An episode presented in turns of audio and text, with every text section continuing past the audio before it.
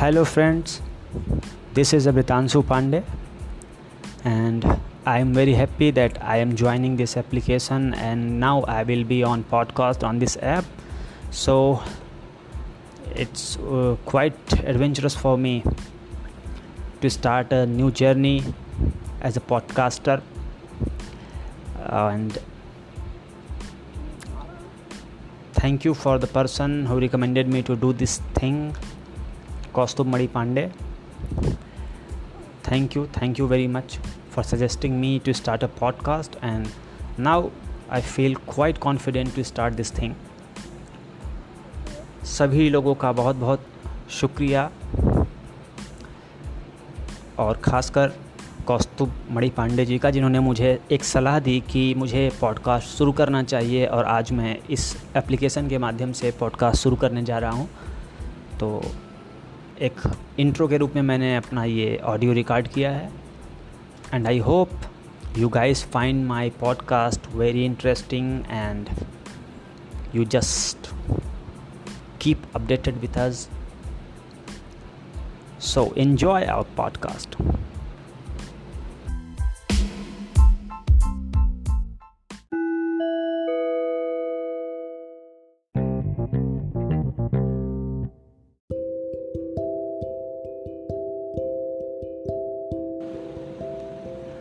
धर्म की इस बुद्धिहीन दृढ़ता और देव दुर्लभ त्याग पर मन बहुत झुंझुलाया। अब दोनों शक्तियों में संग्राम होने लगा। धन ने उछल उछल कर आक्रमण करने शुरू किए।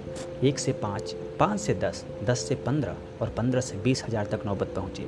किंतु धर्म अलौकिक वीरता के साथ बहुसंख्यक सेना के सम्मुख अकेला पर्वत की भांति अटल अविचलित खड़ा था। अलोपेदी निराश होकर बोले, अब इससे अधिक मेरा साहस नहीं, आगे आपको अधिकार है। वंशीधर ने अपने जमादार को ललकारा। बदलू सिंह मन में दारोगा जी को गालियाँ देता हुआ पंडित अलोपेदीन की ओर बढ़ा। पंडित जी घबरा कर 2-3 कदम पीछे हट गए। अत्यंत दीनता से बोले, बाबू साहब ईश्वर के लिए मुझ पर दया कीजिए, मैं 25,000 पर निपटारा करने को तैयार हूँ। असंभव बात है, 30,000 पर किसी तरह भी संभव नहीं। क्या 40,000 पर भी नहीं? 40,000 नहीं, 40 लाख पर भी असंभव है। बदलू सिंह, इस आदमी को हिरासत में ले लो, अब मैं एक शब्द भी नहीं सुनना चाहता। धर्म ने धन को पैरों तले कुचल डाला। अलोपेदीन ने एक हृष्ट पुष्ट मनुष्य को हथकड़ियाँ लिए हुए अपनी तरफ आते देखा। चारों ओर निराश और कातर दृष्टि से देखने लगे। इसके बाद मूर्छित होकर गिर पड़े। दुनिया सोती थी पर दुनिया की जीभ जागती थी। सवेरे देखिए तो बालक वृद्ध सबके मुंह से यही बात सुनाई देती थी। जिसे देखिए वही पंडित जी के इस व्यवहार पर टीका टिप्पणी कर रहा था। निंदा की बौछारें हो रही थी, मानो संसार से अब पापी का पाप कट गया। पानी को दूध के नाम से बेचने वाला ग्वाला, कल्पित रोजनामचे भरने वाले अधिकारी वर्ग, रेल में बिना टिकट सफ़र करने वाले बाबू लोग, जाली दस्तावेज बनाने वाले सेठ और साकार, यह सब के सब देवताओं की भांति गर्दनें चला रहे थे। जब दूसरे दिन पंडित अलोपेदीन अभियुक्त होकर कांस्टेबलों के साथ हाथों में हथकड़ियाँ, हृदय में ग्लानि और क्षोभ भरे लज्जा से गर्दन झुकाए अदालत की तरफ चले तो सारे शहर में हलचल मच गई। मेलों में कदाचित आंखें इतने व्यग्र न होती होंगी। भीड़ के मारे छत और दीवार में कोई भेद न रहा, किंतु अदालत में पहुँचने की देर थी। पंडित अलोपेदीन इस अगाध वन के सिंह थे। अधिकारी वर्ग उनके भक्त, अमले उनके सेवक, वकील मुख्तार उनके आज्ञापालक और अर्दली चपरासी तथा चौकीदार तो उनके बिना मोल के गुलाम थे। उन्हें देखते ही लोग चारों तरफ से दौड़े। सभी लोग विस्मित हो रहे थे, इसलिए नहीं कि अलोपेदीन ने यह कर्म किया, बल्कि इसलिए कि वह कानून के पंजे में कैसे आए। ऐसा मनुष्य जिसके पास असाध्य साधन करने वाला धन और अनन्य वाचालता हो, वह क्यों कानून के पंजे में आए? प्रत्येक मनुष्य उनसे सहानुभूति प्रकट करता था। बड़ी तत्परता से इस आक्रमण को रोकने के निमित्त वकीलों की एक सेना तैयार की गई। न्याय के मैदान में धर्म और धन में युद्ध ठन गया। वंशीधर चुपचाप खड़े थे। उनके पास सत्य के सिवा न कोई बल था, न स्पष्ट भाषण के अतिरिक्त कोई शस्त्र। गवाह थे किंतु लोभ से डावाडोल। यहाँ तक कि मुंशी जी को न्याय भी अपनी ओर कुछ खींचा हुआ दिख पड़ता था। वह न्याय का दरबार था, परंतु उसके कर्मचारियों पर पक्षपात का नशा छाया हुआ था। किंतु पक्षपात और न्याय का क्या मेल? जहाँ पक्षपात हो वहाँ न्याय की कल्पना नहीं की जा सकती। मुकदमा शीघ्र ही समाप्त हो गया।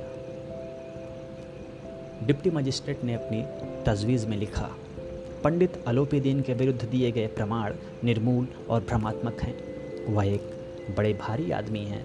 यह बात कल्पना के बाहर है कि उन्होंने थोड़े लाभ के लिए ऐसा दुस्साहस किया हो। यद्यपि नमक के दारोगा मुंशी वंशीधर का अधिक दोष नहीं है, लेकिन यह बड़े खेद की बात है कि उसकी उद्दंडता और विचारहीनता के कारण एक भले मानुष को कष्ट झेलना पड़ा। हम प्रसन्न हैं कि वह अपने काम में सजग और सचेत रहता है, किंतु नमक के मुकदमे की बढ़ी हुई नमक से हलाली ने उसके विवेक और बुद्धि को भ्रष्ट कर दिया। भविष्य में उसे होशियार रहना चाहिए। वकीलों ने यह फैसला सुना और उछल पड़े। पंडित अलोपीदीन मुस्कुराते हुए बाहर निकले। स्वजन बांधवों ने रुपए की लूट की। उदारता का सागर उमड़ पड़ा। उसकी लहरों ने अदालत की नींव तक हिला दी। जब वंशीधर बाहर निकले तो चारों ओर उनके ऊपर व्यंग बाड़ों की वर्षा होने लगी। चपरासियों ने झुक झुक कर सलाम किए, किंतु इस समय एक कटु वाक्य, एक एक संकेत उनकी गर्वाग्नि को प्रज्वलित कर रहा था। कदाचित इस मुकदमे में सफल होकर वह इस तरह अकड़ते हुए न चलते। आज उन्हें संसार का एक खेदजनक विचित्र अनुभव हुआ। न्याय और विद्वता, लंबी चौड़े उपाधियाँ, बड़ी बड़ी दाढ़ियाँ, ढीले चोगे, एक भी सच्चे आदर का पात्र नहीं है। वंशीधर ने धन से पैर मोल लिया था। उसका मूल्य चुकाना अनिवार्य था। कठिनता से एक सप्ताह बीता होगा कि मुअत्तली का परवाना आ पहुँचा। कार्यपरायणता का दंड मिला। बेचारे भग्न हृदय, शोक और खेद से व्यथित घर को चले। बूढ़े मुंशी जी तो पहले ही से कुड़बुड़ा रहे थे कि चलते चलते इस लड़के को समझाया था, लेकिन इसने एक न सुनी। सब मनमानी करता है। हम तो कलवार और कसाई के तगादे से हैं। बुढ़ापे में भगत बनकर बैठे और वहाँ बस वही सूखी तनख्वाह। हमने भी तो नौकरी की है और कोई ओहदेदार नहीं थे, लेकिन काम किया, दिल खोल कर किया। और आप ईमानदार बनने चले हैं। घर में चाहे अंधेरा हो, मस्जिद में अवश्य दिया जलाएंगे। खेद ऐसी समझ पर पढ़ना लिखना सब अखारत गया।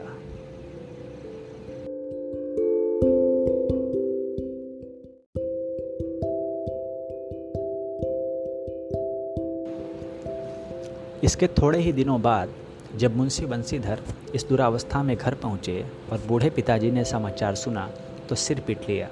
बोले, जी चाहता है कि तुम्हारा और अपना सिर फोड़ लूँ। बहुत देर तक पछता पछता कर हाथ मलते रहे। क्रोध में कुछ कठोर बातें भी कहीं, और यदि वंशीधर वहाँ से टल न जाता तो अवश्य ही यह क्रोध विकट रूप धारण करता। वृद्ध माता को भी दुख हुआ। जगन्नाथ और रामेश्वर यात्रा की कामनाएं मिट्टी में मिल गई। पत्नी ने कई दिनों तक सीधे मुंह बात तक नहीं की। इसी प्रकार एक सप्ताह बीत गया। सांध्य का समय था। बूढ़े मुंशी जी बैठे बैठे राम नाम की माला जप रहे थे। इसी समय उनके द्वार पर सजा हुआ रथ आकर रुका। हरे और गुलाबी पर्दे, पछहिए बैलों की जोड़ी, उनकी गर्दन में नीले धागे, सींग पीतल से जड़े हुए, कई नौकर लाठियां कंधे पर रखे साथ थे। मुंशी जी आगवानी को दौड़े। देखा तो पंडित अलोपीदीन हैं। झुककर दंडवत की और लल्लो चप्पो की बातें करने लगे। हमारा भाग्य उदय हुआ जो आपके चरण इस द्वार पर आए। आप हमारे पूज्य देवता हैं। आपको कौन सा मुंह दिखावें? मुंह में तो कालिख लगी हुई है, किंतु क्या करें, लड़का अभागा कपूत है, नहीं तो आपसे क्या मुँह छिपाना पड़ता। ईश्वर निसंतान चाहे रखे, पर ऐसी संतान न दे। अलोपीदीन ने कहा, नहीं भाई साहब, ऐसा न कहिए। मुंशी जी ने चकित होकर कहा, ऐसी संतान को और क्या कहूँ। अलोपीदीन ने वात्सल्यपूर्ण स्वर में कहा, कुल तिलक और पुरखों की कीर्ति उज्जवल करने वाले संसार में ऐसे कितने धर्मपरायण मनुष्य हैं जो धर्म पर अपना सब कुछ अर्पण कर सके। पंडित अलोपीदीन ने वंशीधर से कहा, दरोगा जी, इसे खुशामद न समझिए। खुशामद करने के लिए मुझे इतना कष्ट उठाने की जरूरत न थी।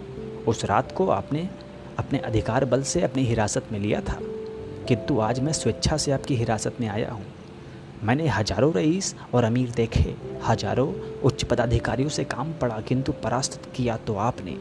मैंने सबको अपना और अपने धन का गुलाम बनाकर छोड़ दिया। मुझे आज्ञा दीजिए कि आपसे कुछ विनय करूं।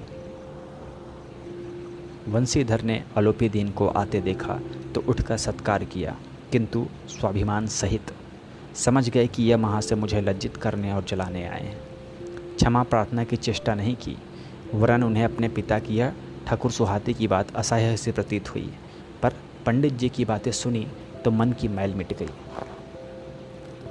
पंडित जी की ओर उड़ती हुई दृष्टि से देखा, सद्भाव झलक रहा था। गर्व ने अब लज्जा के सामने सिर झुका दिया।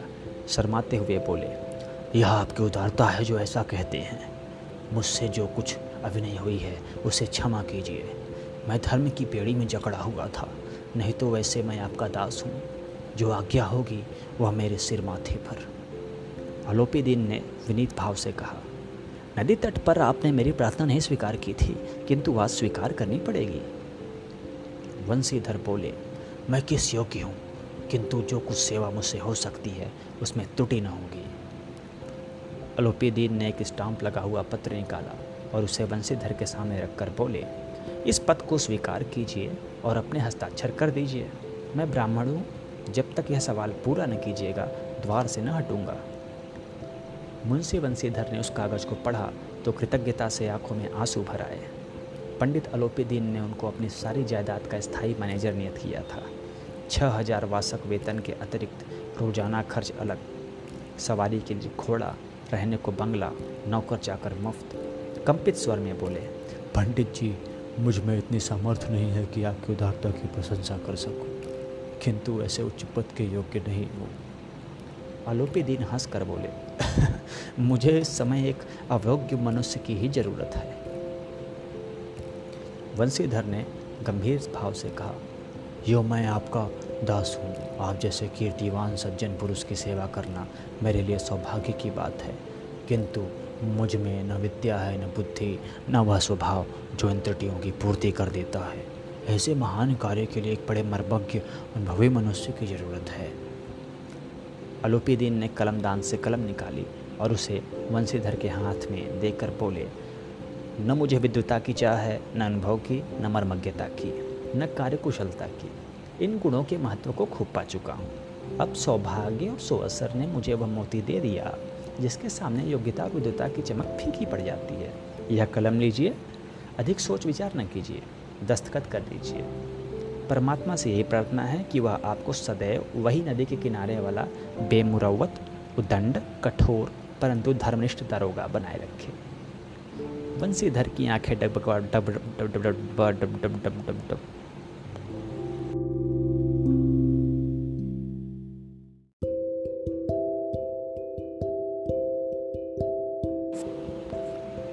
वंशीधर की आंखें डबडबा आई। हृदय के संकुचित पात्र में इतना एहसान न समा सका। एक बार फिर पंडित जी की ओर भक्ति और श्रद्धा की दृष्टि से देखा और कांपते हुए हाथ से मैनेजरी के कागज पर हस्ताक्षर कर दिए। अलोपीदीन ने प्रफुल्लित होकर उन्हें गले लगा लिया।